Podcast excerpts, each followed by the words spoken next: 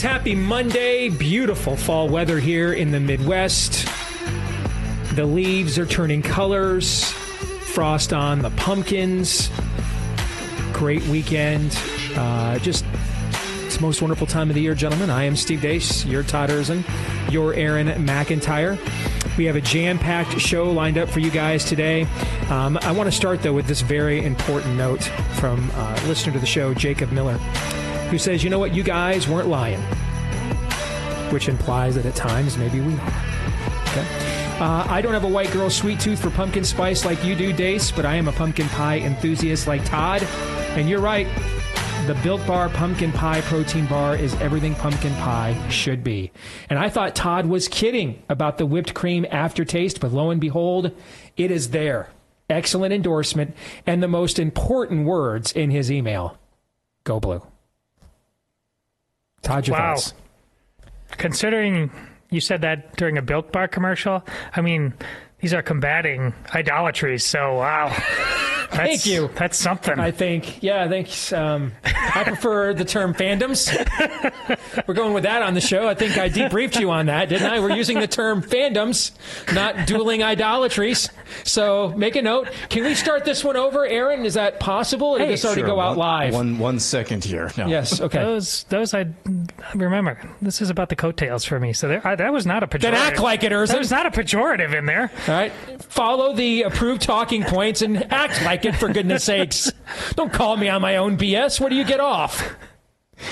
Uh, if you also want to find out how great the new pumpkin pie flavored Built Bar is from our friends over at Built Bar right now, whether it's that or any other other great flavors, one of my buddies actually told me the the puff they made for BYU, they're like Cougar Puff because you know they're like, aren't they like doing the NIL for BYU's football program out there? I think They I were saw? last year at least. Are you Yeah. kidding me? I, th- I saw last year they were. Yeah. Wow. But they apparently did like a Built Bar puff for BYU's football team.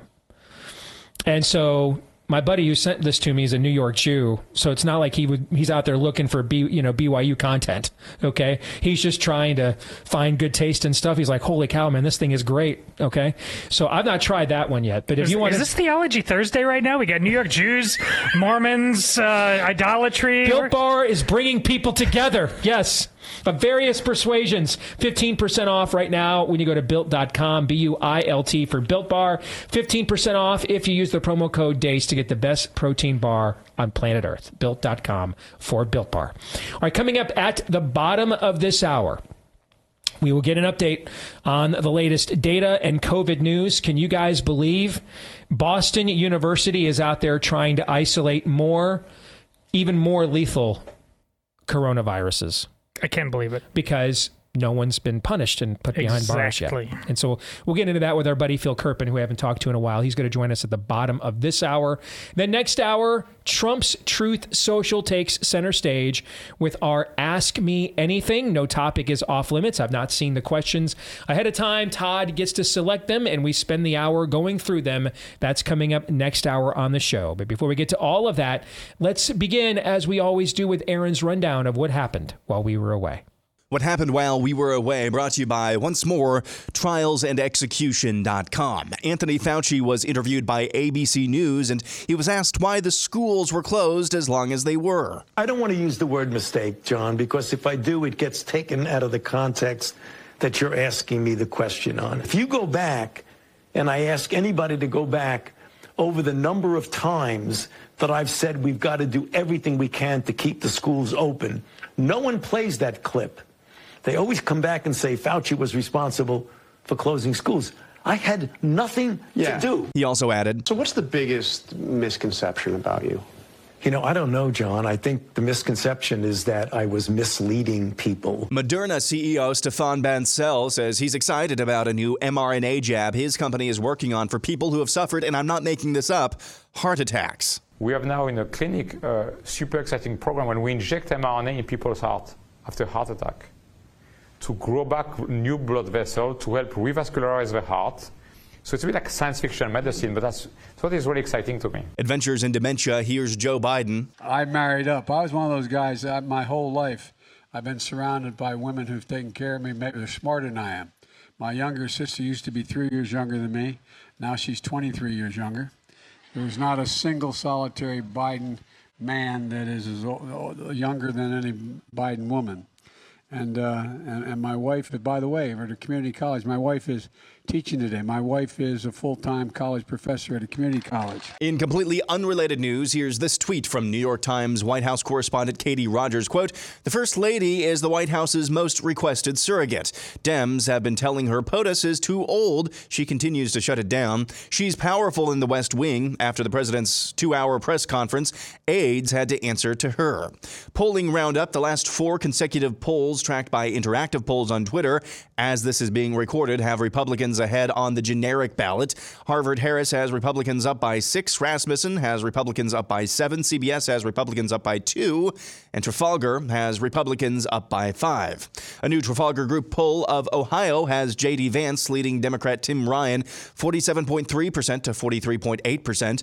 A new People's Pundit poll of Arizona shows Blake Masters trailing Democrat Mark Kelly in that Senate race by less than a percentage point. In the gubernatorial race, People's Pundit has Kari Lake up by nearly four points against Democrat Katie Hobbs. Speaking of Lake, she went on CNN for some reason, but she, of course, delivered. I want to say in 2000, Al Gore conceded. In 2004, John Kerry receded, uh, conceded. In 2016, Hillary Clinton conceded. And we didn't see that in 2020. That's the difference. And so the question is are you Dana, undermining Dana, faith Dana. in elections by saying that the 2020 election was stolen when there's absolutely no evidence to support that. Dana, in 2018, Stacey Abrams never conceded. She still hasn't. I don't hear CNN calling her an election denier. We have the right. It's protected with our First Amendment to question our government and to question elections. No question. And we still that. have the First Amendment. Yep. We still have the First Amendment. And when you start seeing the media cancel people for questioning their government, then there that's when we have a problem. I, I totally agree about the First Amendment. You and I are uh, benefiting from the First Amendment as we speak. New York Times tweets As the U.S. becomes less white, white supremacy could simply be replaced by, or buffeted by, a form of light supremacy in which fair skinned people perpetuate a modified anti blackness rather than eliminating it, writes Charles Blow. How you play the game update. This is a mom speaking to the Encinitas Union School District Board in California about so called family friendly drag shows. If you follow it to its logical conclusion, you can slap family friendly titles on anything. You can have family friendly gentlemen's clubs, family friendly strip shows, family friendly Fifty Shades of Grey read alouds. Will you appro- approve my flyer if I want to host an all the sex secrets of the Kama Sutra for kids and families? If it's family friendly? That's my question. Wow. Uh, what is it about a grown man? And I honestly, sincerely, as a woman, mean this. What is it about a grown man costumed in a sparkly bra with augmented boobs busting out, a leather miniskirt barely covering his twerking ass with tuck tape on his front while spreading his fish-netted legs as he writhes on the ground, grinding his groin next to a minor, mm, family friendly. You owe us an answer. No. And you know, you don't get to hide by just taking something down off Peachjar and calling it a day. You owe an explanation right. and an apology to every parent.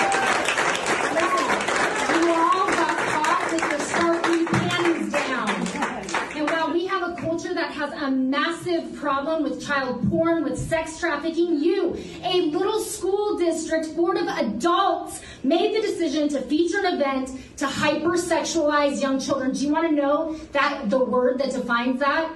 It's groomer. Meanwhile, in Virginia, Democratic Virginia delegate Elizabeth Guzman is a social worker, and she's planning on reintroducing a bill in Richmond that she says would help protect LGBTQ children from their parents and guardians who may not be affirming of their child's sexual orientation and gender identity. This is how we're going to push back.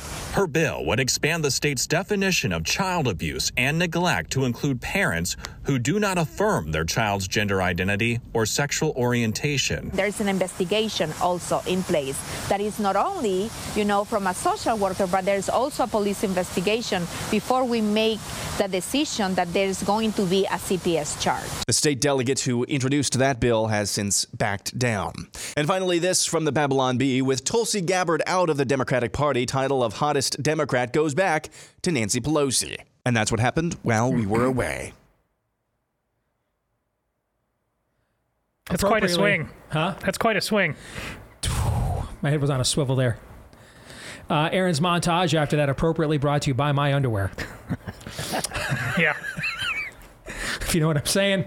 Uh, yes, uh, Tommy John makes the absolute best underwear I've ever tried. There's a whole script here they want me to read. I'm just going to skip all that and tell you that I, the best thing I can tell you is I've paid for it out of my own pocket numerous times ever since they gave me the first three pairs to try for free. That's how good it is. The non-rolling waistband, four times the stretch of competing brands, lightweight fabric that is also breathable, beyond comfortable, and that's why Tommy Tommy John doesn't just have fans, they have fanatics with thousands upon thousands of five star reviews nationwide. And right now you can try Tommy John 20% off when you go to TommyJohn.com slash Steve. 20% off your first order 20% off your first order when you go to TommyJohn.com slash Steve. They've got stuff for the ladies as well at TommyJohn.com slash Steve.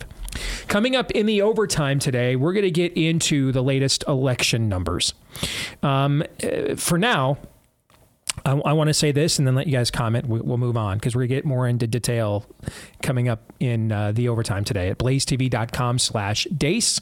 That's where we will upload it after we record it following today's program, and then you'll be able to watch it there today. If you're a Blaze TV subscriber at blazetv.com slash deace, if you're not yet want, not yet one and would like to become one, go to blazetv.com slash deace. Get signed up today, just 10 bucks a month for a subscription to Blaze TV. Two things, though, I want to say. Number one, the red wave barring something unforeseen. Now, I should quantify what I mean unforeseen in an era of things that we have seen that we would have previously said are unforeseen. Okay.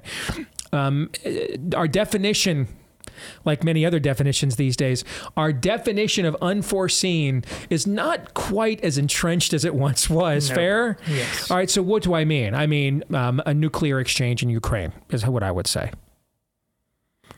Um, the strain that Boston University and everybody there ought to be arrested already for investigating upon uh, gets out with an 80% um, lethality ratio, which in that case, we won't be having any elections because um, it'll be the stand. Okay. Um, something of that nature, right? And, and by the way, I don't know what a nuclear exchange in Ukraine would do. I, I could see it swing both ways. I mean, I, I, I, I think you could make just as much of a compelling case that we would go from like red tsunami, which is where I think we're at now. And I'll get into that in the overtime, to like red smod, like a uh, instead of a cataclysmic event, like an extinction level event. Because the entire argument would be based on, you can make an entire argument that we're only experiencing this because we chose to waste an entire year of month of time and energy getting involved in a fight between dueling wings of the Habsburg dynasty, the thugocracy wing, Putin, versus the corruptocracy wing, Zelensky, right? That we instigated that. There will be just as many, it's just as likely that that will be the thought that that's a failure of our foreign policy, as it is even more that even even more we have to rally around to save Ukraine. You know what I'm saying? I, I don't I don't I don't know what the reaction to that would be. I hope we do not find out. All right, but that's that's what we're t- for us to get to the unforeseen now after what we have seen over the last few years, guys. We have to see a nuclear exchange or Captain Trips. That's what it takes to get to the unforeseen now because unforeseen isn't quite what unforeseen used to mean. Aliens are even on the table now. So yeah, notice I didn't even mention them. Yeah. I mean, at this point, I mean, the government just tells us they're real, and we're like, whatever, dude. Anyway, uh, back to Captain Trips, right? Okay. So, barring something of that level, the red wave to me now is the floor, and the, this gets me to point two. You can see this now in the way that the regime's own polling is attempting to back correct now make no mistake, the New York Times Siena poll is basically a Democratic super PAC poll. So if they are telling us a few weeks before the election that the generic ballot is plus five, at, th- at this point, this is too much water to carry. This is a conversation you and I've been having the last few weeks, like about the the drilling that they got in the White House press room Yeah. about Biden's dementia. Right. Why now? The and, and I think the argument you made was the baggage, the water's too heavy to carry now. The it's the baggage is too obvious, and it won't generate any positive result. You'll just be throwing out credibility with tape rolling t- for no ROI. You'll get nothing back, and so they might as well go ahead and, and practice some form of legitimate uh, good practices at this moment with the the the outcome all but assured, right? You can be honest about it now. And we're like this. We're like this about our favorite teams, right? Like. If you're in a season where uh, Aaron, your Hawkeyes are struggling, or Aaron, your Badgers are, or, or, or Todd, your Badgers are, Packers too, throw 'em all in. Packers are, or my Wolverines or Lions are, when it becomes obvious in that at that juncture that the die of, of this, the die is cast, that, that the trajectory of that season is locked in and isn't moving in a positive direction, all of a sudden now all the scales fall off your eyes and you're just honest about everything that you didn't want to be honest about the whole time until that realization set in, right? So. That's what's happening with this polling is they are and and here's by the way for those of you that are sitting at home right now with your arms crossed saying well they'll just steal it okay? No they won't. They don't have the polling there. In fact I hope you're right. I want them to do that. I desperately want them in the in in the face of this narrative to just flat out steal it. Because what we need we need more things of that nature to wake more and more people up to the nature of the spirit of the age. You know what i'm saying? Mm-hmm. And i don't believe they'll do that. I think they're sending the signal here. This is penn state taking sean clifford out at the end of the game saturday and putting the freshman in to get some run. You're waving the white flag. This we lost this game. We're moving on. We'll see you next week. All right? And i think that's what these polling narratives that are now mirroring what people like people's pundit and rasmussen and trafalgar were telling you a month or two ago. All of the regime's polls now are telling you this and so they they they won't have the two things that they had in 2020 to steal it they'll have they'll have the mass mail-in voting in some of their places but not all of them like they had in 2020 so that's three actually the other two things they won't have they won't have the polling narrative that they could turn to. They had a year long narrative of polls of, of negative negativity about Trump personally to set sort of a, a, a, a premise that this was possible. That Trump was uniquely so unpopular that Republicans could gain 14 House seats and Trump still loses the presidential election. All right. They they had an entire year of polling data to enter that into the subconscious of the people. They don't have that now. The other thing they don't have is the margins are going to be so vast, it'll be outside the margin of cheating. I mean, look at the amount of cheating that has gone on in Georgia to win by 13,000 votes. As I've said every time this subject has come up, number one, they stole the election. Number two, it takes a lot more to steal an election than I think a lot of you understand. Like, this is the point I've been making about Georgia. And then on Friday, they had a debate and everything that I saw of the debate is Herschel Walker performed very well. Um, eight points is what the 2014 Georgia Senate election was decided by. David Perdue won by eight points in 2014. That was a difference of almost 300,000 votes. In this environment, which at a minimum is the environment of 2014, probably even more fa- even more red. In this environment, there's hundreds of thousands of people in Georgia that are going to be like, hey, yeah, I, I, no to Stacey Abrams, but yes to Raphael Warnock. No, there's not. There's not. Nope, there's not. Not going to happen. So the regime now is attempting to save itself. It recognizes that this is lost and is attempting so that they, when they try, whether it's Trump or DeSantis as the nominee in 24, because that's who it will be, when they try to, this is an attempt to recover their lost integrity so that in 24 they can begin their fake news polling narrative again. Well, these guys are just uniquely unpopular. We already knew that about Trump, and now we got Little Don and, and Ron DeSantis. You know what I'm saying? Mm-hmm. So this is their attempt in the last few weeks. This is the point in the game when the other coach waves the white flag and puts the backups in. Okay, salvage some dignity, walk away. They're they're trying to to backlog some of their credibility here with their own polling. That's what the recent spate of things you saw over the weekend from the regime indicates. They know the game is over. Yeah. I mean, the only thing I think I might add other than the unforeseen that would happen organically is the unforeseen that is manufactured as one last Hail Mary by this same group that you're talking about Mm-hmm. that is now hedging its bets accordingly, but that doesn't mean that they they won't throw one last Hail Mary. I think that's well within their means. It is. I just don't know. Tell me what that would be. I, I, I don't know what it is. Like I, I don't. They have there, there's there's literally nothing on the table. I mean nothing. They had an entire year to conjure that up. By the way, they had an entire year to try to artificially inseminate the economy. They made no attempts to do that. Okay, um, they just did the Green New Deal and called it the Inflation Recovery Reduction Act. Right. I, I don't know. There's, but there's. I, I'm of two minds of this. There is the people, the puppet string people, that honestly, I think they would be f- the, the the Great Reset organizers. They'd be fine Trump winning again because of what they viewed, how they viewed, they manipulated that this time, trying to crater that thing a second time. God only knows how.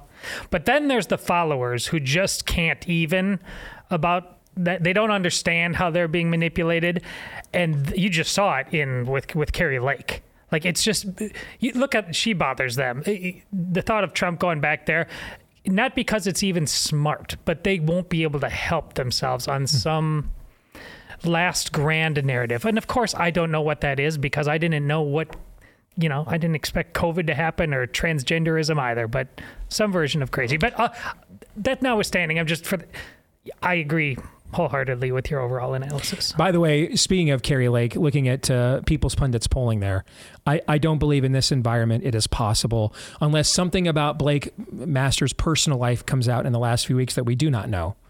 Which you have to think if they had that, they would have ran that out already on us. Okay.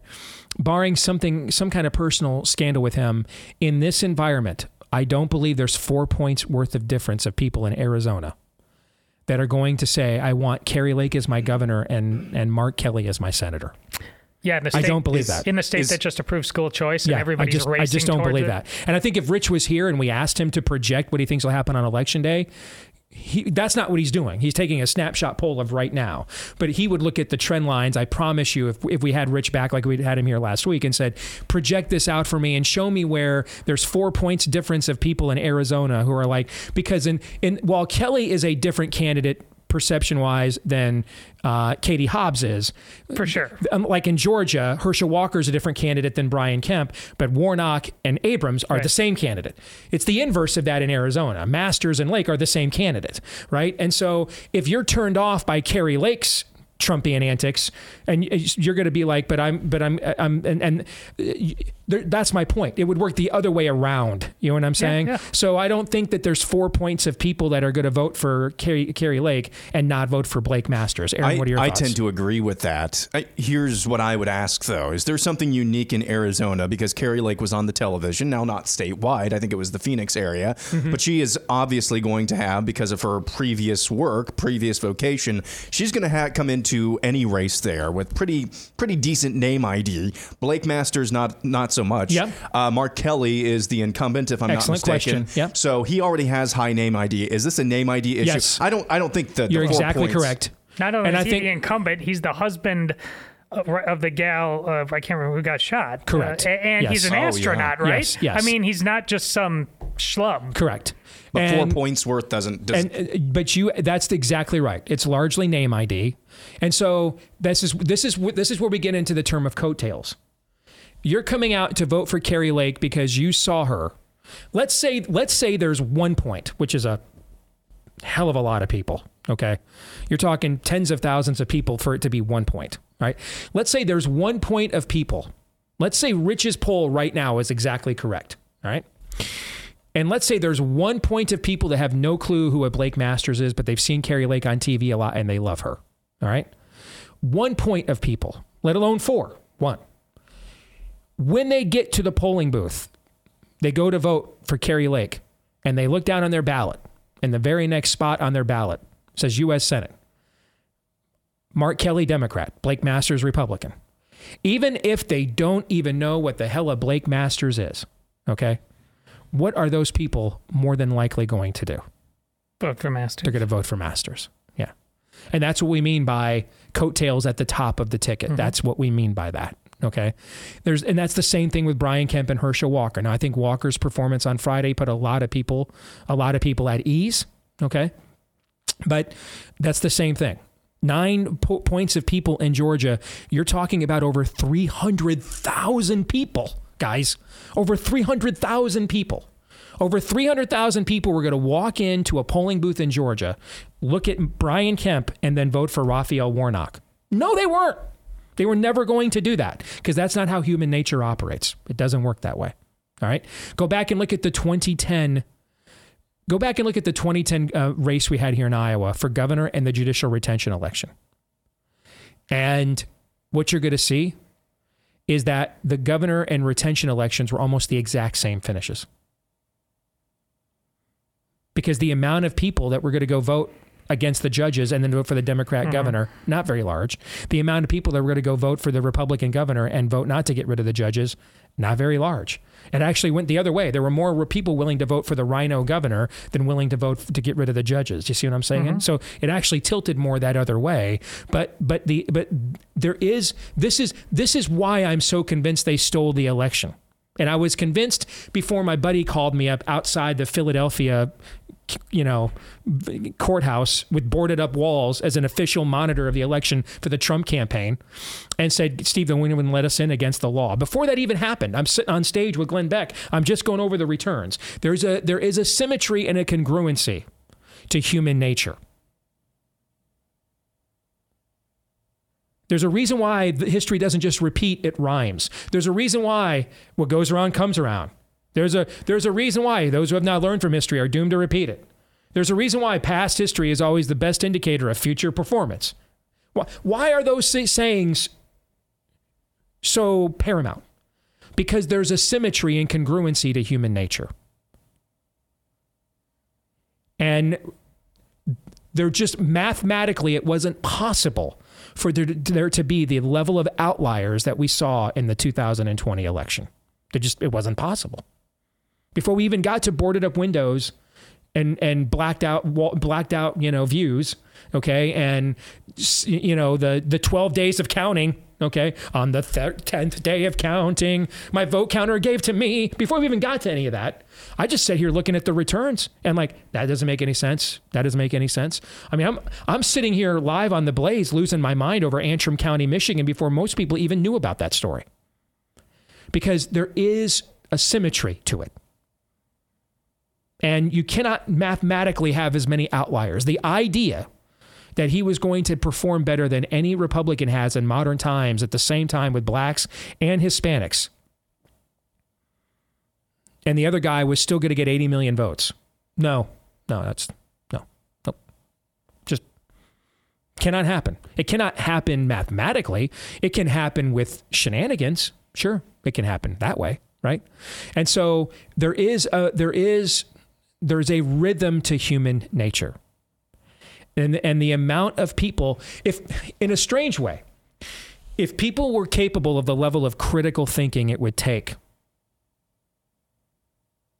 to have Brian Kemp win by 9 points and Herschel Walker lose.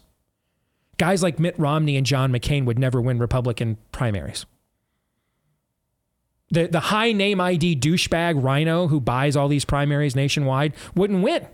People would like take the time to investigate the candidates. They research their rec. You know what I'm saying? Mm-hmm. Like if if there was that level of critical thinking in mass in the populace, more Kari Lakes would win primaries. She would. Ron DeSantis wouldn't be an outlier. It would it would be the norm. Because that would indicate the amount of people that have done their homework, know what's going on, things of that nature. The vast majority of people who vote whether in a primary or in a general, aren't thinking about this at the level that the people that watch and listen to shows like this are. And the point I made last week 15 to 20 million people come to the Blaze a month. That's an incredible number. I mean, that's that's not even a third of the vote that Trump got in 2020. Not even a third of it. There's a lot of other people out there, man, that are just doing random acts of citizenship. You know what I'm saying? Oh, yeah. Yeah. So keep that in mind. And how do you tell Anthony Fauci is lying? He's talking. His lips are moving. Yeah.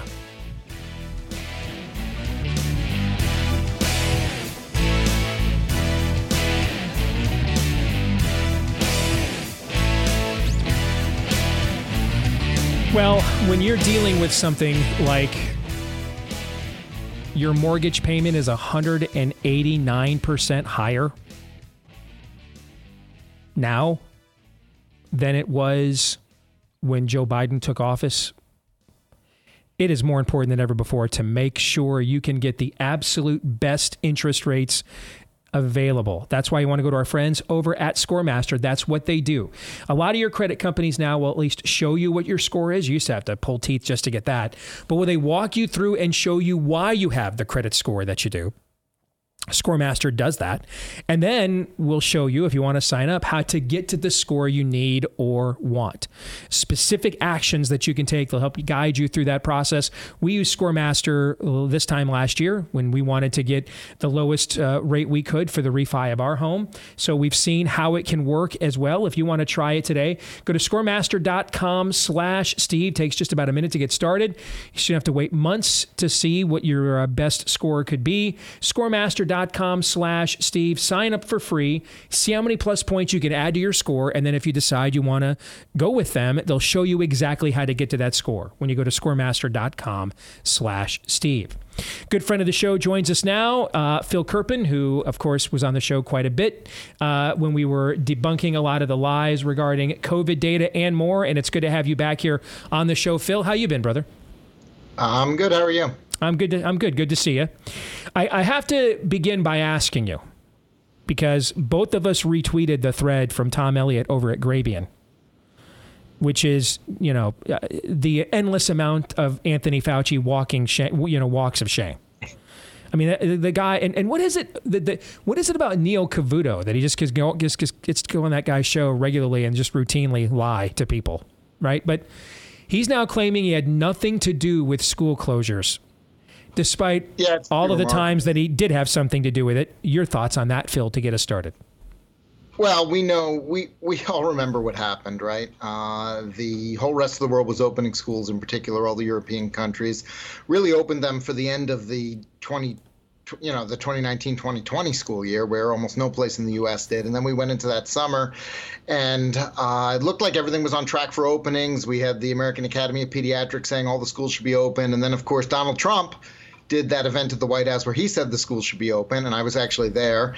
Um, and then a few days later, you had a total reversal in a literal joint statement with the teachers union and the American Academy of Pediatrics. They said actually, you know, schools should probably maybe be closed based on metrics, this, that, or the other thing. And Fauci uh, was singing from the exact same song sheet uh, with this total reversal and betrayal of children. And the but you know he used his typical weasel worded approach. So he wouldn't say, hey, all the schools should be closed. What he would say is, oh, we should do everything we can to try to open schools. But if there's COVID, obviously you have to close them. You know, if there are cases, you have to close them. And, um, you know, we knew there would be cases everywhere. And so uh, he was, you know, his his school should be open, you know, unless dot dot dot, or they should be open safely dot dot. That meant they should be closed and everyone knew it at the time. It was clear exactly how it was being used, and uh, um, you know now, of course, he's trying to use you know sort of the throwaway sentences at the beginning of all those sound bites to say, "Hey, I said they should be open. I didn't close them. I don't know anything about it." Phil, when was the last time Anthony Fauci told the truth? I don't, I don't know. I didn't know him in the '60s. I wasn't alive then. I mean, look, I don't think he's been honest about anything. Um, you know, certainly in the COVID era, and you go back and you know, I think a lot of us have revisited kind of the history of AIDS and the role he had and all of that, and he was pretty abysmal then as well. And you know, those are sort of the you know the the two times he was sort of the lead figure. Um, in a fight against a major health pandemic, he completely failed and was completely dishonest every step of the way both times. Uh, so it's kind of shocking that he got the chance to do it for a second time, and yet here we are. I also find it fascinating. I mean, the, the, amount of gaslighting that went on over the weekend, AP trying to run a fact check saying, well, they never claimed that their jabs would stop transmission, um, except for all the times in public that they did. That was actually the entire uh, origin of the uh, jab mandate that Biden tried uh, last fall.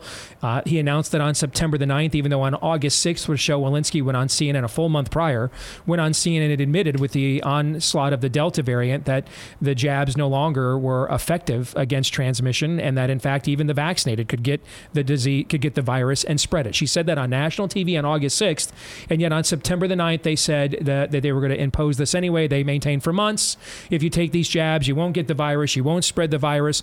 The attempts to gaslight this now. And I find it fascinating, too, that you're not seeing Fauci and a bunch of people out there even trying to comment on that revelation that came out of the EU Parliament last week, almost as if they're trying to bury that on one hand. And on the other hand, the amount of heavy lifting that people like the AP attempted to do over the weekend to make it look like don't believe what your actual eyes actually saw and heard over the last couple of years. Your thoughts on that?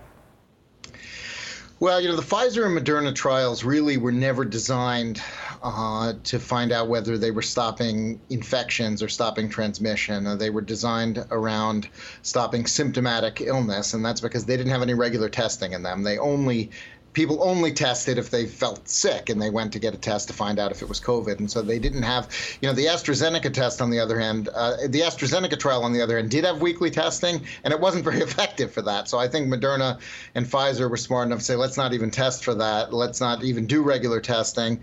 Uh, and then we won't have to. Uh, you know answer if the results for that are poor. And I think it, it's pretty clear from what we've seen in the real world data that uh, the effects were very poor uh, in terms of stopping uh, infections and stopping forward transmission, and uh, they waned very very quickly. And of course, you know by the time we got to January and the Omicron variant had, had come in and become dominant, there was literally zero effect on infection and zero effect on transmission. And in fact, there were a number of countries that were showing negative vaccine mm-hmm. efficacy for Omicron for transmission, for uh, infection and transmission.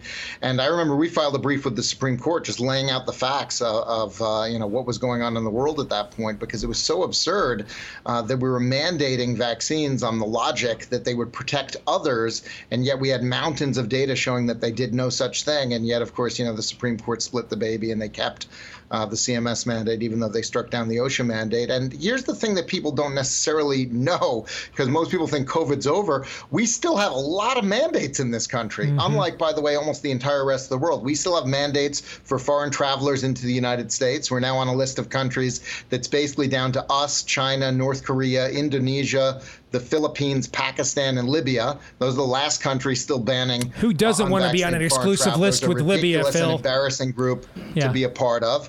And we've got uh, the CMS mandate on healthcare workers. You can still be fired as a healthcare worker if you don't get this vaccine. We still have the um, we still have the Head Start mandate. You can't work in a Head Start unless you have this vaccine.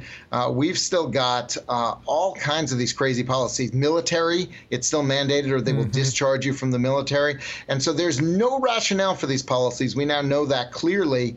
And yet, the United States is sort of the one place in the world where they live on, thanks to this administration refusing to admit error.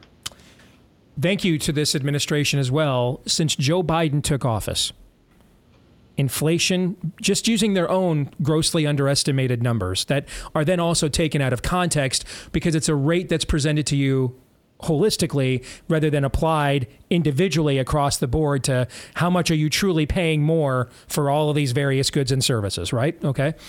But even just going by their own cockamamie underestimated 8.5% number, inflation in this country, uh, Phil, has gone up 485% since Joe Biden took office. I saw you tweet something out a few hours ago. The average American, if you do the math on all this, is losing $34,000 every day on Joe Biden's watch. Quantify that for us. Uh, well, that's the stock market effect. Uh, that's the average 401k account is down $34,000. So people's retirements have really been hammered. And that's not even with an inflation adjustment. That's just the stock market crash. Of course, in real terms, uh, people have lost a lot more than that uh, because the you know the purchasing power of the dollar is down so much as well. And to your point, you know, I don't know anyone who thinks prices are only going up 8%. percent mm hmm uh, you know, you look at almost every food item, not only are they going up, you know, 10, 15, 20%, uh, but the packages have all gotten smaller. if you noticed that, so you're paying mm-hmm. more uh, for a smaller package. And uh, you know, but to, to, your point, let's say it, let's say that it was eight percent. We had almost no inflation uh, when Trump left the White House, and you know he did a lot of things wrong during COVID. They certainly spent a lot of money, and it was almost all financed by Federal Reserve money creation. But we were at a point, I think uh, when Biden came in, where we would have been able, where the economy would have been able to di- digest all of that money creation because we were seeing big productivity booms with everyone getting back to work and things sort of returning to a more normal footing. And the idea that you could just throw two trillion more dollars on top of all of that uh, just through pure money creation, I really think kicked off this massive inflationary episode that we've had since then. And that's pretty widely believed among, you know, even sort of the mainstream, uh, you know, Wall Street type analysts and economists. They'll all say that it was that $2 trillion inflation bomb at the beginning of the Biden administration that really kicked us into this gear that we've been on prices going up so dramatically. And Biden was warned. Everyone told him not to. Larry Summers said not to do it. Every every mainstream. Remember, they'd spent almost a trillion dollars in the lame duck session that December that Republicans had agreed to, which I think was a massive mistake in retrospect. Of course, uh, you know maybe they thought they were going to win the Georgia special elections, but uh, they had already put a lot of money into the system, and then Biden came in and said, "Let's throw another two trillion dollars on top," and that's what really kicked us into this high high inflationary uh, uh, you know track that we've been on because all of that was money created by the Federal Reserve. It's not like there were real mm-hmm. buyers for those Treasury bills to finance all of that additional spending. It was all purchased by the Fed, and so the money was created uh, to pay for all those checks that went out and all the spending and the massive fraud. By the way, that bill, the, that two trillion dollar bill, something like you know something like 20 percent of that was probably stolen through you know fraud, and a lot of it was Nigeria and China and and you know foreign countries doing wholesale fraud of those unemployment programs and other things that were in that bill. So it was just a, a really catastrophic disaster. Well, and you throw in the double whammy here, brother, with what's happened with energy. Maybe you can make an argument going back to the first COVID bailout bill under Trump that there would have been some back ordered bill to pay from the inflation that that cost. Okay, but now we've got a double whammy where with the loss of energy independence, the cost of diesel in this country right now, so that that gets added on as well to the cost of, of the goods that it uh, transports across the country as well, in another form of an inflationary construct. That I think is something you cannot make the case that if Trump were president, we'd be facing the dual specter of that because we have gone from some form of energy independence under Trump to we're depleting our strategic petroleum reserves to levels not seen since the Cold War and getting really no benefit at the pump for it. Yeah, uh, one other thing I'll mention on that uh, Trump actually wanted to top up the Strategic Petroleum Reserve when oil was basically trading at zero. Uh, when we were in the, uh, you know, the, when the world had locked down and oil was down to 10 bucks and even went negative, Trump wanted to do a massive purchase to fill up the, the Strategic Petroleum Reserve basically for free. And uh, Schumer made a big point about blocking that. And he said, I'm not going to let him buy the oil, you know, just, I guess, to spite him because he wanted to. And so uh, we would have had more to sell in to sort of cushion us more from what Biden Biden's doing on that front. But uh, you're absolutely right. Uh, oil and gas production would be substantially higher than it is right now. And the Biden people like to say, well, you know, it hasn't gone down. It, it's at the same level it was at the end of the Trump administration. And that's true.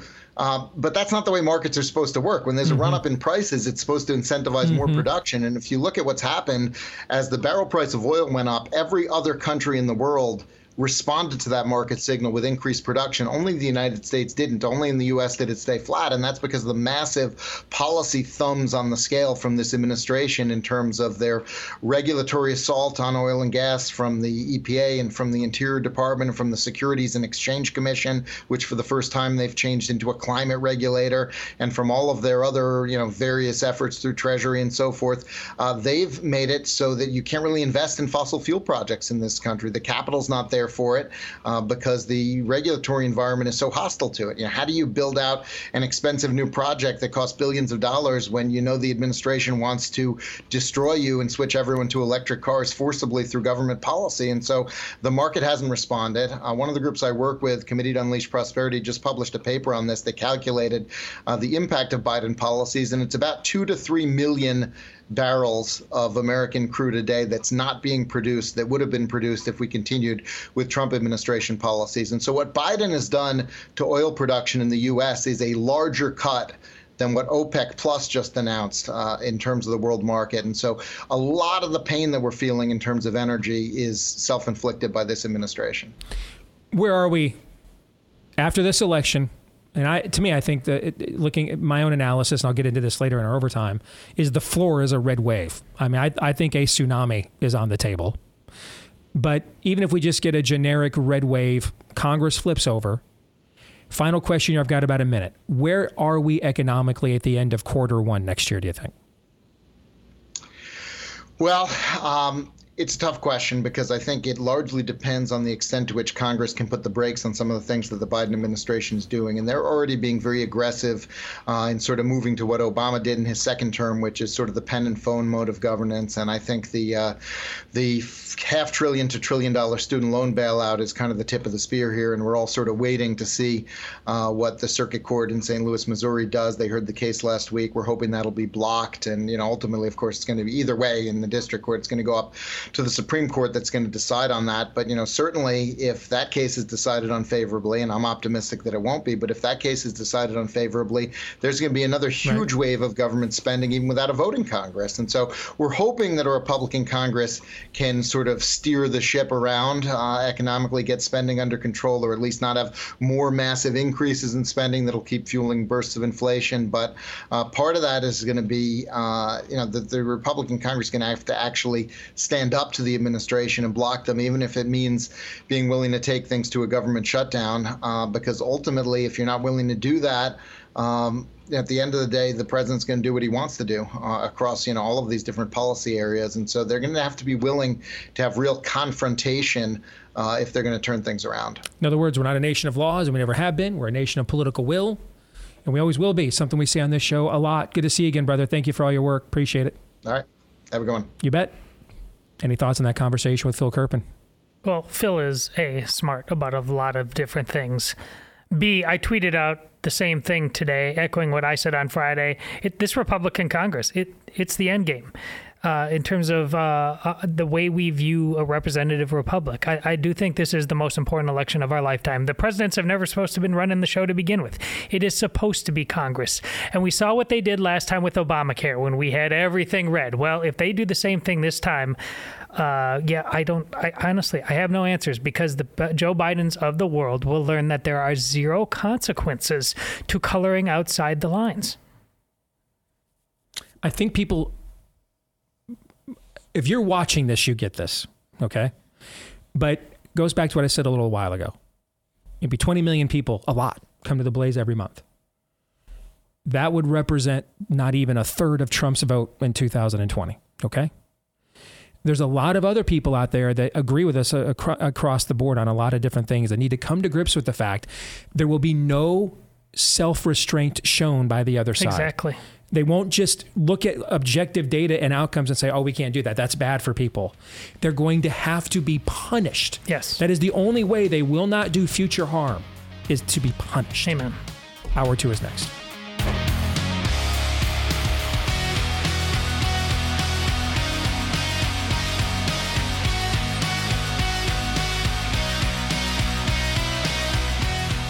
All right, back here with Hour 2, live and on demand on Blaze TV, radio, and podcast. Steve Deace here with Todd Erzen, Aaron McIntyre, and of course, all of you. Let us know what you think about what we think via the stevedeace.com inbox, which you can take advantage of by emailing the show, steve at stevedeace.com. That's D E A C E. Like us on Facebook, MeWe, Parler, and Gab. You can follow me at Steve Deace Show on Twitter and Gettr.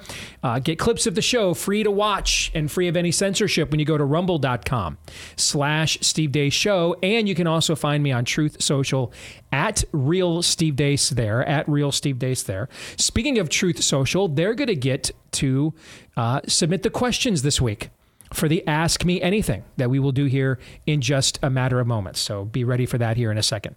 This portion of the show brought to you by our friends over at Ruff Greens. If you are a pet owner, you know that taking care of that dog means more than just food and water. It's an important part of your family. So making sure it's healthy and happy, that's important to you as well. And that's where Ruff Greens comes in because a lot of the dog food, like too much of the people food these days, has been stripped of a lot of the vitamins, minerals, and nutrients that your pet needs. For the same reason, they're stripping a lot of the people food of this stuff for mass distribution, longer shelf life. That's why we're taking so many supplements these days as humans to put that stuff back into our diets. And now there's one for your pet as well. It's the Ruff Greens powder that you mix in with your pet's store bought food, and you restore a lot of those vitamins, minerals, and nutrients your pet is missing but needs. But you might be wondering, what if my pet doesn't like it? Or what if I don't see a difference? Steve, you're just talking about 485% higher inflation. The last thing I need is another wasted product. We agree.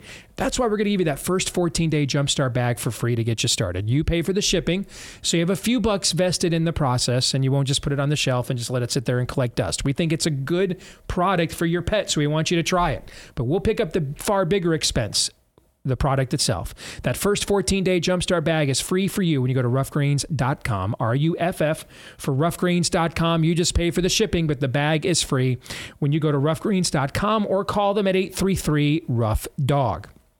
All right, let's get to it. Today's Ask Me Anything. We've got questions from five star reviews on our podcast. And if you've got a question, if you're a podcast listener that you'd like to have to submit it for a future Ask Me Anything, embed it into your five star review and you'll go to the front of the line for consideration next week. So we've got a few of those. And then we've got questions from Trump's Truth Social as well.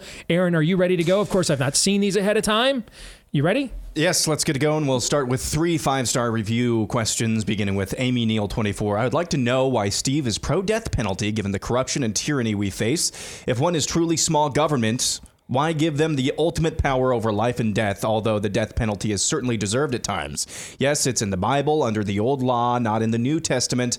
I've always wondered this about my fellow small government conservatives. Well, first of all, you answered your own question. You said it's in the Bible. I don't want to be flippant, but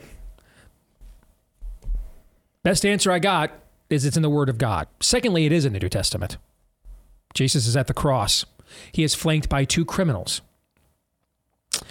And one of them, Jesus says, Hey, you will join me today in paradise. Now, why does Jesus say that of him?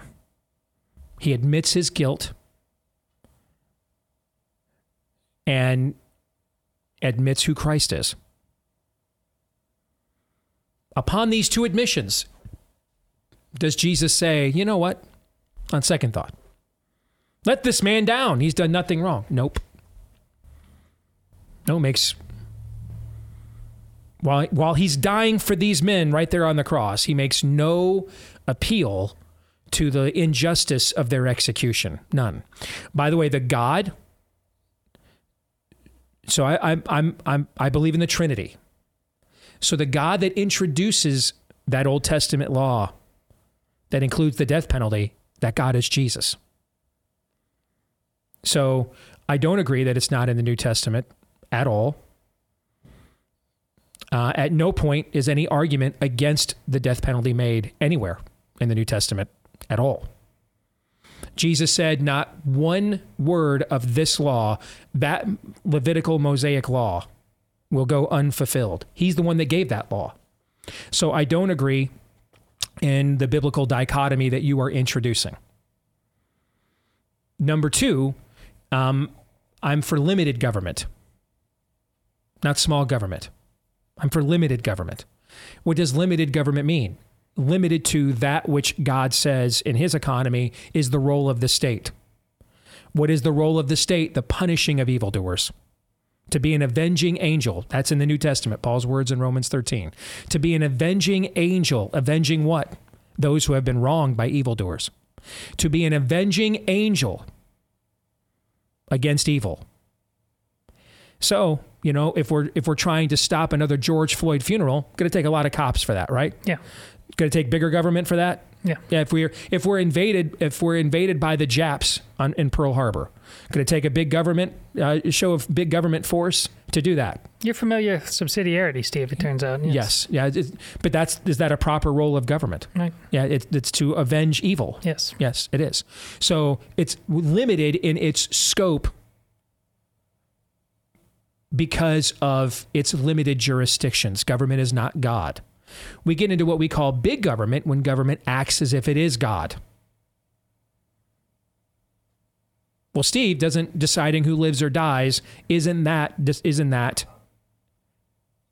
you playing God? Um, if it is, if you're doing it outside of the scope of what God has allowed us to deem for ourselves. For example, I don't like somebody. I make the decision they shouldn't live. Is that within the scope that God has permitted me to determine if they should live or die? Yeah. No. So therefore, I'm what?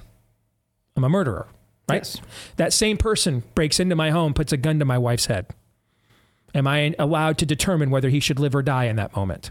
Yeah. Yeah, because I'm practicing what? Self defense or defense of those that God has given me the jurisdiction to protect and defend, right? So um, it comes down to is that when when when the police sniper takes out the bank robber with the gun to the teller's head, are they playing God or are they playing the role and the they playing the role that God's jurisdiction has granted them?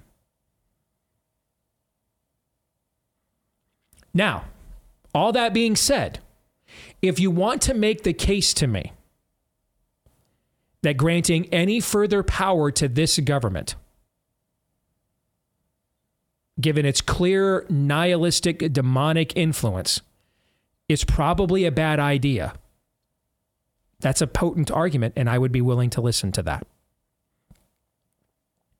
Like, can you can you trust the people who are in charge if vested certain powers that within their jurisdiction they are permitted to have?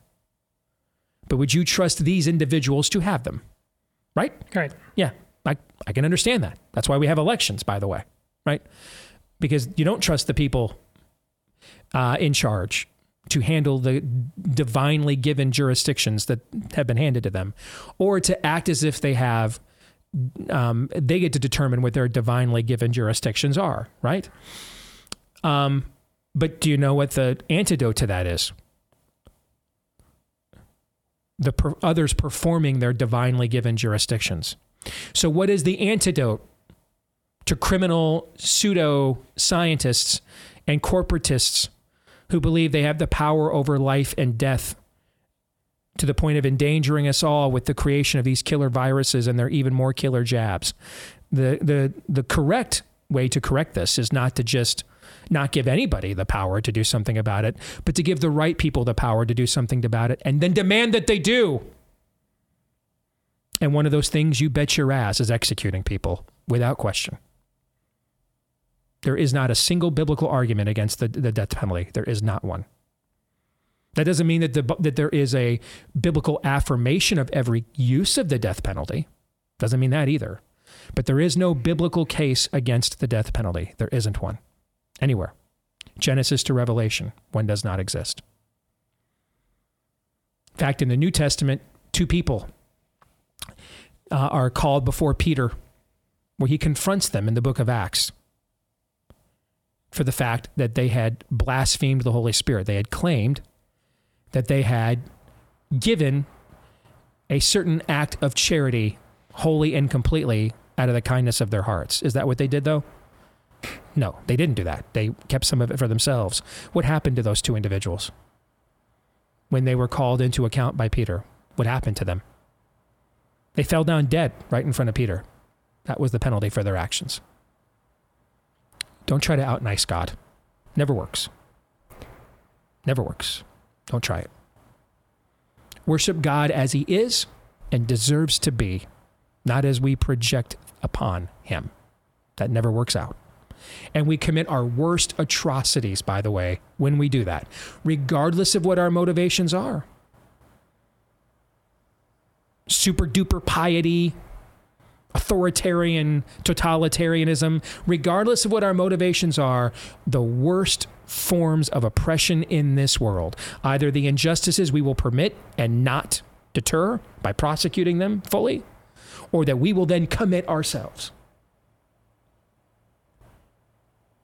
The worst oppression in this world happens when we project our views upon God.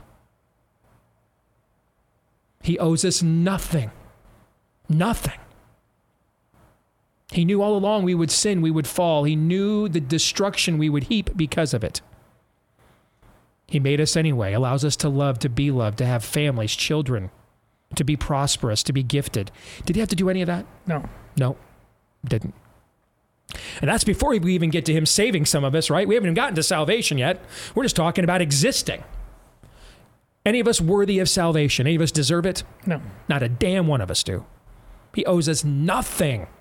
Nothing. So whenever you get tempted to out nice God, start with that statement. What does God owe me? What does God owe anybody else? Nothing is the answer every time.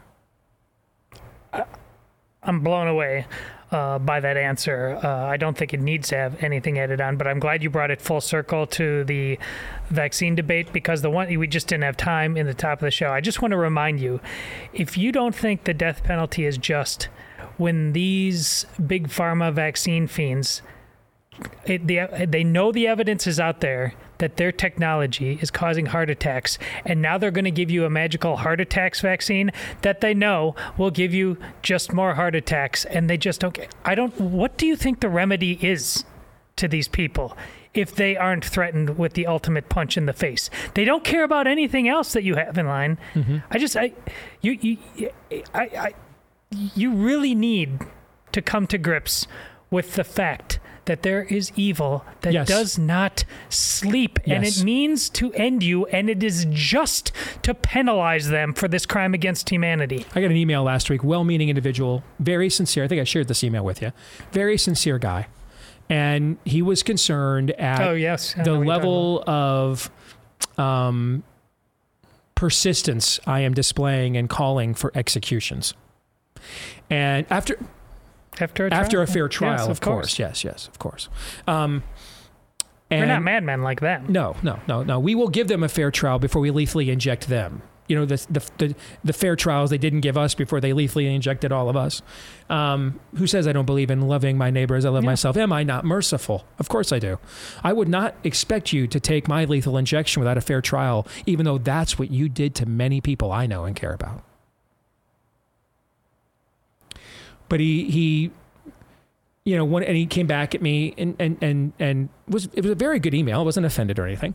And, but he's like, one of the things he cited was the book of Esther about calling these people to repentance for such a time as this. And I responded back to him. I said, brother, at the end of the book of Esther, Haman is executed upon the same gallows by which he had constructed to practice genocide against God's people. That that was how God handled his call to repentance. He executed him upon the same gallows by which he constructed to execute Esther's people. Because as Paul, also a Jew, writes in the New Testament in the book of Galatians, do not be deceived, God will not be mocked. A man will always reap what he sows. To his credit, the guy wrote me back and said, All right, touche. Nice. Next question. We go now to In the Midst of You. Uh, this is part of a much longer five star review. Uh, wondering where they should move their family to in the uh, vein of getting out of blue states. Where would you go if a strong Bible believing church and community was on the top of your list? Jobs, affordability, joining the fight. Note we're raising young kids and realizing we aren't able to locate the place without thinking that might be California all over again. Great question. And I think it comes down to what do you prefer? All right. Um, is there a part of the, a region of the country that is more home to you? Things of that nature. If you're more Midwestern, I would look at a state um, that has gone from leans red to solidly red, like our own. I would look at a state that is up for grabs, like your home state of Wisconsin or my former home state of Michigan, and try to boost your numbers in a place like that. If you're more, man, I, I, I can't do winter. And if that's you, okay, because I'm about to peace out on it myself. All right. I can't do it. I can't do it many more years either, man. It's the middle of October. He just said I'm wintered out. Can't. Dude code violation. I can't. All right. You know, I mean, I'm driving around on dry pavement with four wheel drive in my new truck just because. I mean, I just, I'm about winter broken, man. Okay. I'm about wintered out. All right. If that's you, or maybe you're more into no state income tax, because they have a lot of those in those places too. I'd, I'd go to a place like a Florida or Texas. uh, or even a, a state that's more traditionally considered red, but is really not red by reputation only, a South Carolina. That's, I mean, I would look at, there's plenty of options. And so I would look at, with that being said, do we like the change of seasons? Then, you know, look at some of those places in the upper Midwest that are up for grabs. Okay. If it's like, nah, winter is verboten around here. I'm not saying you can't be shallow at all. By golly, this is still the Steve Deace show. All right. I came here in person. I dressed up as John Fetterman for Halloween. I came to work in a hoodie. Okay. Um, I, I, mean, the, the, don't don't believe it's not. We're not saying you cannot be shallow whatsoever. For goodness sakes, man. Okay. We were sitting here talking about our college football teams before the show began. All right. What we are saying though is those things have to be prioritized in their right and proper place. Okay. So if if if you've got family or traditions, you like the change of seasons, you want a white Christmas means more to you than avoiding February, right? Then look for those sorts of places in the upper Midwest to go. If you're like, uh, no, we, we be a tropical people, we cannot do that. And I like I like the no state income tax in the South as well then do that. Okay. But that's the beauty of this. There's there's plenty of places that either you can firm up or help to tip the scales with the right migration. You didn't even mention Idaho, Arizona. I mean, there's a lot of places sure. out there. Yeah. Absolutely. Maybe you are a West Coast person. You know, and you're like, you know what? I would love to fly. I can I do a one day flight into somewhere in NoCal or SoCal to see a family member? Then I might look at an Arizona or an Idaho, like you just said, right? Okay, or a Montana. Yeah, do you want to la- uh, address the last part of this question? Aren't able to locate the place without thinking that might be California all over. Every again. place has the potential to be California. So it's a, simultaneously a defensive and aspirational yes, move. Yes, to move. Uh, before Reagan's amnesty in 1986, Republicans had won seven of the previous 10 presidential elections in California. Every time I've ever said that out loud, Aaron, as a kid born in 1993, what is your reaction to that? Uh, I mean, uh, I might as well be I might as well be citing the War of 1812 to you when I say stuff like that, right? Like that's like that's like happened on another Earth. But you and I are old enough to remember when yeah. the Reagan Revolution was exported to the country from the state of California. Sure. Okay. You and I are old enough to remember when Orange County, California was one of the reddest counties in the United States of America. Okay. So it wasn't always like this. The Reagan amnesty of 1986, since that election or since that event, George H.W. Bush barely won California in 88. And then Republicans haven't won the state since, and many times haven't even gotten 40% of the vote statewide. So every place, because human nature is what it is, every place is one generation from becoming California, from sliding into the abyss. Every place is. I mean, the, the idea when I started in Iowa full time in political activism, otherwise called a radio show, in 2006, I mean, the, the idea that even we could joke that our state was would be redder than Texas would have been considered insane. We sent Tom Harkin to the U.S. Senate for 30 years. Chuck Grassley was the right winger, okay? So every place can go the way of the dodo bird. In the book of Revelation, in the book of Revelation, the Apostle John is given letters to seven churches to lead off that book. Those seven churches are all located in a place at the time that was known as Asia Minor. We know Asia Minor today as Turkey. And yet, some of the most ancient Christian churches were established in a country where is despite its quote unquote modernity, you don't have religious freedom there as a Christian, really. Lebanon is one of the oldest Christian enclaves in the history of the church. It's, it's a Muslim country now. You're always one generation from losing the light in your lampstand everywhere because we're dealing not with borders and um, physical enemies but principalities and spiritual strongholds. Does that answer that question? Excellent. All right, let's get to our friends over at. This is a good time to mention Public Square, by the way. The idea of building an all an alternative economy, a parallel economy, where you can uh, you know vote with your dollars, do business with people who share your value system. Public SQ or Public Square, they're striving to create the largest uh, online directory of businesses and communities uh, that share our values, freedom loving Americans in the country to try to push back against woke corporatism. Change starts with us and our wallets.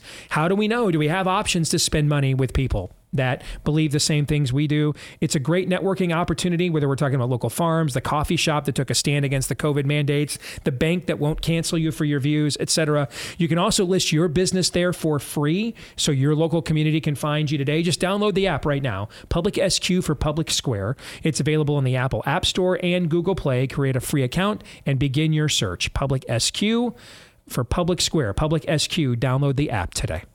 Final five star review question. My America 10 says If someone wanted to create a virus that would kill the elderly, obese, and chronically ill, but would not affect healthy young people and children, think Ezekiel Emanuel's Complete Lives system, could they come up with a better vehicle to reduce population than COVID 19? Um, absolutely not.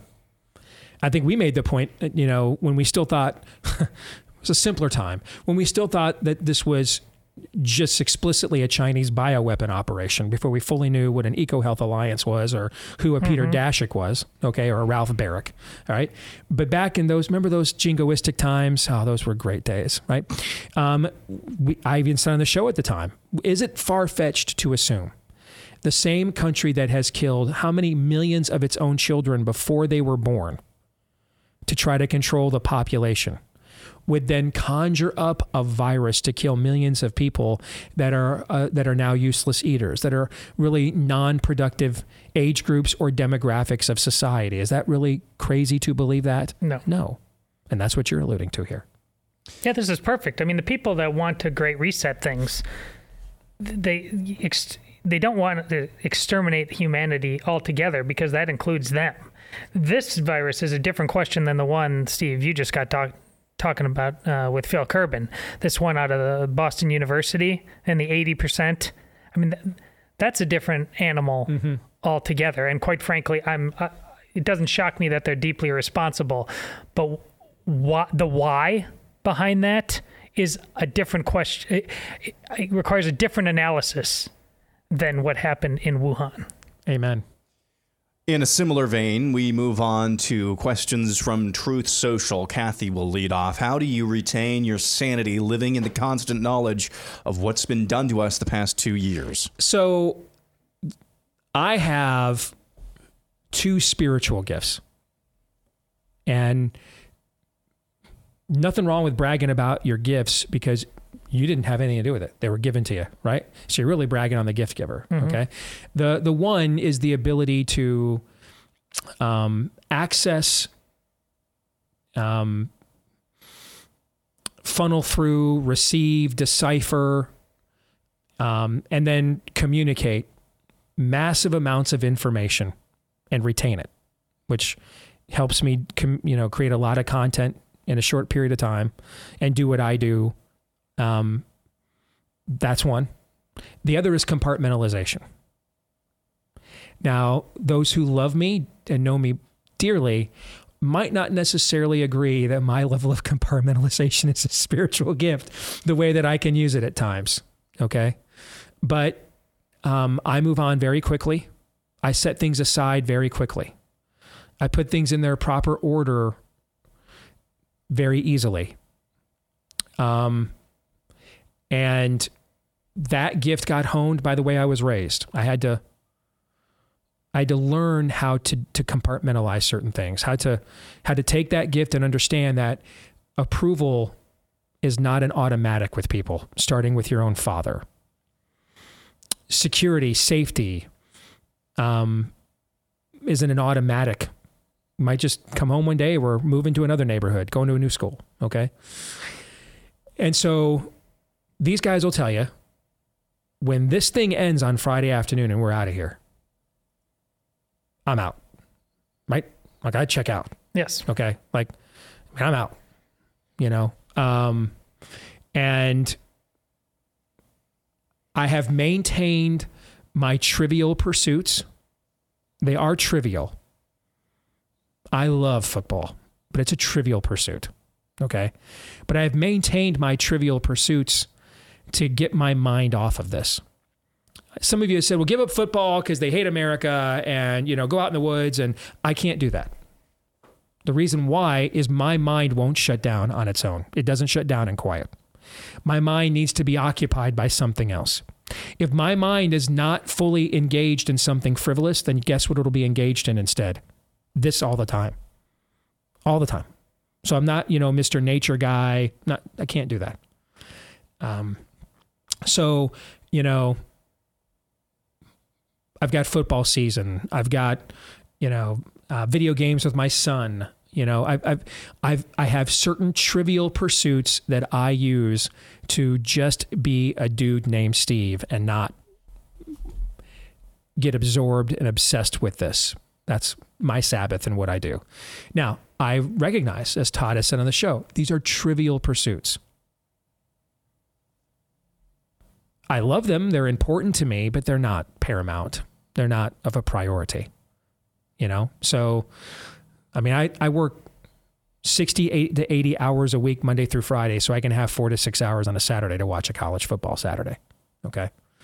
And then on the on the weekends we don't have football season. I give as much time as I possibly can, even more than they want me around, to my family, so that later on, when I need to take a, you know, I need to withdraw some out of the account, I've deposited enough in that no one feels like the old man doesn't care. You know what I'm saying? So so be that's me telling you to also be very strategic about how you think about your frivolous time. Because as men, anytime we take away from the, the, the duties and honors and obligations people need, want, and expect from us, that's putting another strain on other people. So you have to earn the right to those trivial pursuits. You have to earn the right to know dad needs a break. Give the only give pops a break. All right. And he'll talk to us after the game. As opposed to dad doesn't care about us. He's he cares more about the game instead. You know what I'm saying? Mm-hmm. And it'll be how you treat them until the moment before that before that game day that'll determine what their reaction to that moment is. So be even be intentional and mature and adult about how you schedule your frivolous time, but absolutely make sure that you do. You have any thoughts on that? Well, I agree with everything you said, and I and none of that comes as a surprise. It's knowing as well as I, I do. Uh, I would just say for me, this is the most real life has ever been. We we know so much about the reality uh, that we lived before. And it's not the fact that we were comfortable and had largesse, not a sin. Taking it for granted and being gluttons mm-hmm. uh, and thinking it was all due to us and not due to God, mm-hmm. that was the sin. We Amen. now know who a David French was. We did, we know so much more. Life has never been more real. That's how I get through. Or you could just give in Todd's answer, which was a lot shorter and just as good. So that's well said as well. All right, we'll come back. More Ask Me Anything when we do here in just a few moments on Blaze TV, radio, and podcast. Stay tuned.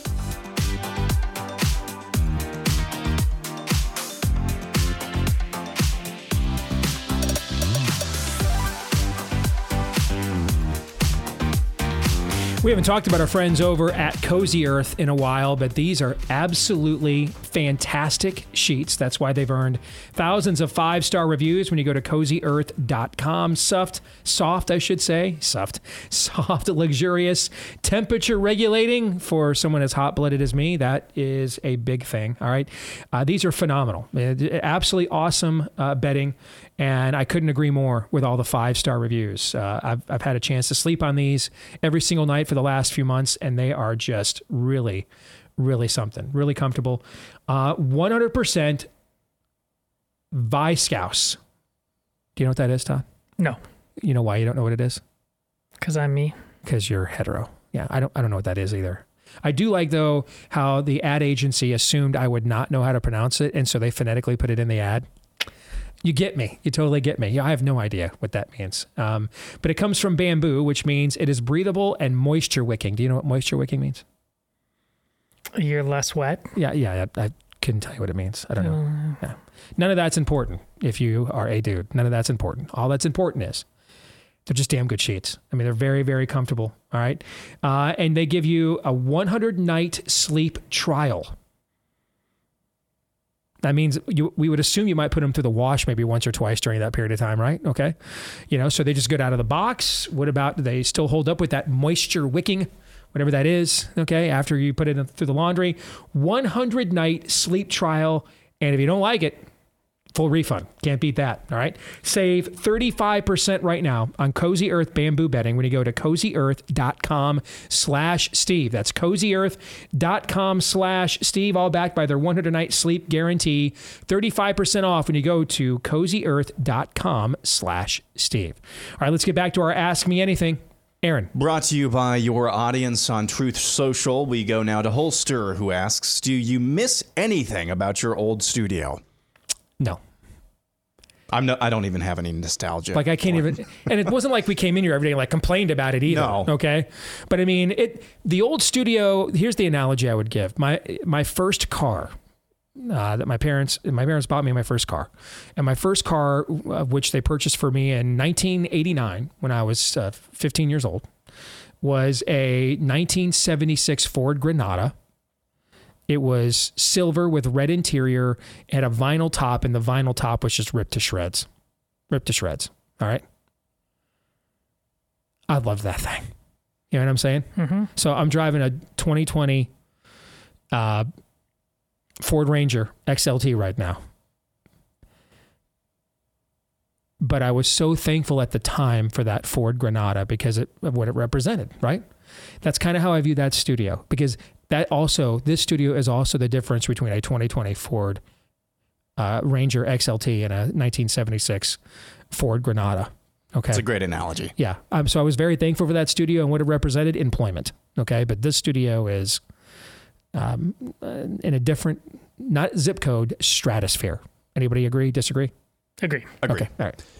JMBJR asks, I'm in my mid 30s. How does my generation do a better job of not mistaking traditions for nostalgia, meaning removing ideas and practices that are detrimental to growth without starting over every generation and disregarding sound knowledge? I'm going to give you an answer you may, it's a great question, but I'm going to, I'm going to give you an answer you may not expect. I think for your millennial generation, the temptation will be to actually acknowledge tradition. I think you need to be more afraid of inst- for me as a as a Gen Xer. Like I I remember senior year choir still doing like traditional Christmas carols. And then I remember going and visiting my same high school like 5 years later and they they called it a winter concert. Like it's almost like we were like the last remnant of traditional Americana. You know what I'm saying? And like in and like a switch got flipped after we hit, you know, college and you know the mob outside of Lot's house came across the border all at once, right? To us, I think for that's that's a far bigger challenge for boomers and, and Gen Xers is the mistaking of nostalgia for tradition. For you guys as millennials, and then those of you who are younger, I, I would actually challenge you on acknowledge being open to acknowledging tradition because the temptation is when you are immersed and have lived only in a society as Aaron has pointed out on this show numerous times sadly accurately that these institutions were never yours they were never for you they never gave you the benefit of the doubt they never were for the protect protection and defense of your value system the temptation is to to act as if the world started when you were born. You know what I'm saying? So my my challenge to your generation as a millennial brother would be to actually embrace that there is tradition. There there was don't become the right-wing version of woke. There was a country, there was a culture, there was customs. There was a legacy, there was a heritage before all this went to the toilet here in the last few years. Seek that out. I would actually urge you to seek out more tradition and err on the side of embracing nostalgia because then you're anchored to nothing. The one the the major criticism I have whenever we have Catholic or evangelical debates on the show. Um Todd will know my my my disagreement with Catholicism is over ecclesiology. I don't bring me your ecclesiastical authority claims when you don't even uphold your own claims. Why would I take you seriously when you don't? I mean, what is it a magisterium or is it a bureaucracy? Those are two totally different things. Are we holding are we are we are we enforcing a narrow road? Or are we just, you know, taking a collection here? I don't I, I got enough of that. But to my evangelical brethren, the total jettisoning of all tradition. So it's almost as if there were no Christians in the world until Luther nailed the theses to the door. But what happened the previous 1500 years? I mean, what was the history of the church prior to that? And I think one that's one of the things, or one of the major reasons why Protestants, in, in my view, Western Protestants are under siege by simplistic and easily debunked heterodoxies and um, and just flat out heresies because they have no anchor within an earthly realm. There's not a bridge from the transcendent word of God to okay, how do I how am I the hands and feet of this? How do I live this in a real world? How do I take it out of the context of first century epistles and apply it to the the century in which I'm a part of? And then how did previous centuries, how did they do that in the 12th century? How did they do it in the 15th? What did they do in the 11th century? What did they do? A lot of Protestants don't know the answer to that. The assumption is that basically Christianity began with the Reformation or began with the Scofield Bible Notes from the Moody Bible Institute. Okay. What do we do for I mean, at the latest, what we call canon finished being written probably somewhere around 90 AD at the latest, more most likely. At the absolute latest. So, what we do for an eon and a half after that? What did we do? There were no Muslims in the world until 9 11, for example. So, church never encountered Islam, never knew what to do, never encountered its claims, its challenges. You see my well, you what am I looking at you for? You know my point. Yes. All right. That idea of nothing that provides any kind of a bridge, maybe for a Protestant, anchor is not the right word. I said the word anchor, and Todd sat straight up in his chair and said, "I'm I'm listening." All right. Maybe the word I'm looking for here is bridge. All right. What's the bridge from the transcendent Word of God to the time and space that we have to live in today? What, what helps me to decipher how now do I live? History and tradition, the learning of mistakes and, and, uh, and honors that the saints who came before me, the large cloud of witnesses that are mentioned in the book of Hebrews, that's the bridge. That's what helps me to know. Oh, so this guy John of Damascus was debating sheikhs and caliphs in Islam at you know in the seventh century. What were they debating? What were they talking about? Might be helpful today. I don't know. Certainly wouldn't hurt me to know, would it? No. But almost all of that history is out of the evangelical church. I mean, if you don't know anything about Augustine, I'm sorry, you have really no framework of a biblical worldview. You really don't. Because after Paul, Augustine was the most influential human figure in church history. Doesn't mean you were, doesn't mean you have to agree. Doesn't mean he was always right. But you cannot. You can't. You're literally just going to say, you know, I'm just going to take the guy that, at the very least, for the at, at the very least until the Reformation, he was absolutely the most influential thinker in church history after Paul. And you're going to be like, but I'm going to totally and rightly divide this by not knowing any of that. Because what these people were doing, they were terraforming Christendom in real time. They were living it. They took these truths of the apostles and were now trying to pass them down and live them out. Why not learn from their mistakes, from their face plants, from their successes? And I think for if you're a millennial or a Gen Xer or Gen, I'm sorry, millennial or Gen Zer, that's your temptation. Is to say, well, it's just always been like this. It has not always been like this. It's always been, it's always had weaknesses because we're humans but it's not always been as systemically a toilet bowl as it is right now. We once had institutions that were so zealous in prosecuting crime, we had to stop them from hanging people before fair trials because they go too far in their zealotry the other way. Let alone, hey, look at the teacher with the seven with the technicolored hair and the 75 nose rings, and, and she's telling my child what gender she is. Let me just drop her off and not pay attention to what she teaches my kid all day. That's not the way this always was, guys. It wasn't always like this. So, for those of you that are millennials or Gen Zers, I think your challenge is to seek out tradition. Because you're coming into an era where you're, because all these institutions are against you, you're assuming this was always the case, and it wasn't.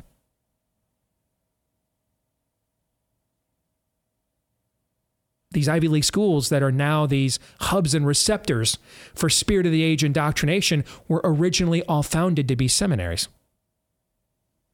Vanderbilt University, which, thanks to Matt Walsh and a few legislators, had to be stopped from mutilating kids a month ago, was the first full-time was the first full-time divinity school founded in the southeastern United States. By both the generosity of the Vanderbilt family and also a large grant of the Protestant Christian Church. Probably didn't know that though, did you? So I would actually urge your generations to go back and seek out that tradition.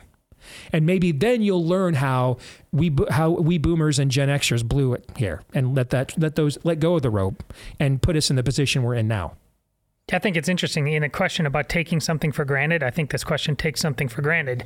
It, and it's what you said earlier about what what happened to all those uh, famous Christian churches uh, in Turkey or mm-hmm. Lebanon. Like, this is you, you're kind of assuming that the same terra firma is going to exist. You can't assume that. Right. You can't assume your generations think. You, did you think 10 years ago we were going to be talking about tranny bathrooms? Mm-hmm. We are. Like, hey, once you let go of the rope, what do you say, Steve? You goes fast. Yes. I mean, if you're a millennial or a Gen Zer, hope that you make the mistake of falling for nostalgia. That's my point. You yes. want you want that to happen because then you might have actually won this thing. Yeah. Okay. Uh, before we get out of here, have we had a recent event recently that uh, um, uh, might have said that they might just decide, you know, safe, effective, award-winning medications uh, at a time of great need would be denied of you, so you couldn't have access to them. Something does come to mind. It's foggy, right? Yes. Yeah. But They'd never do that to you again, would they? I promise they will. You bet your ass they will, which is why this time be prepared with our friends over at Jase Medical. Look at them as kind of the My Patriot supply of antibiotics. Uh, they've got uh, emergency kits with some of the best, most effective antibiotics in the world doxycycline, amoxicillin, etc. Uh, and they can give you after, of course, you go through the, a licensed physician and a prescription, they can hook you up with that so that the next time they try to say, yeah, that award winning medicine, you can't take that anymore because we're trying to kill you or we're trying to make you wait until our cutting edge jab that'll kill you comes out. Right? Uh, make sure that you are prepared just in case they do it again, which they will. All right. Uh, go to jasemedical.com. Jasemedical.com takes just a few minutes right now.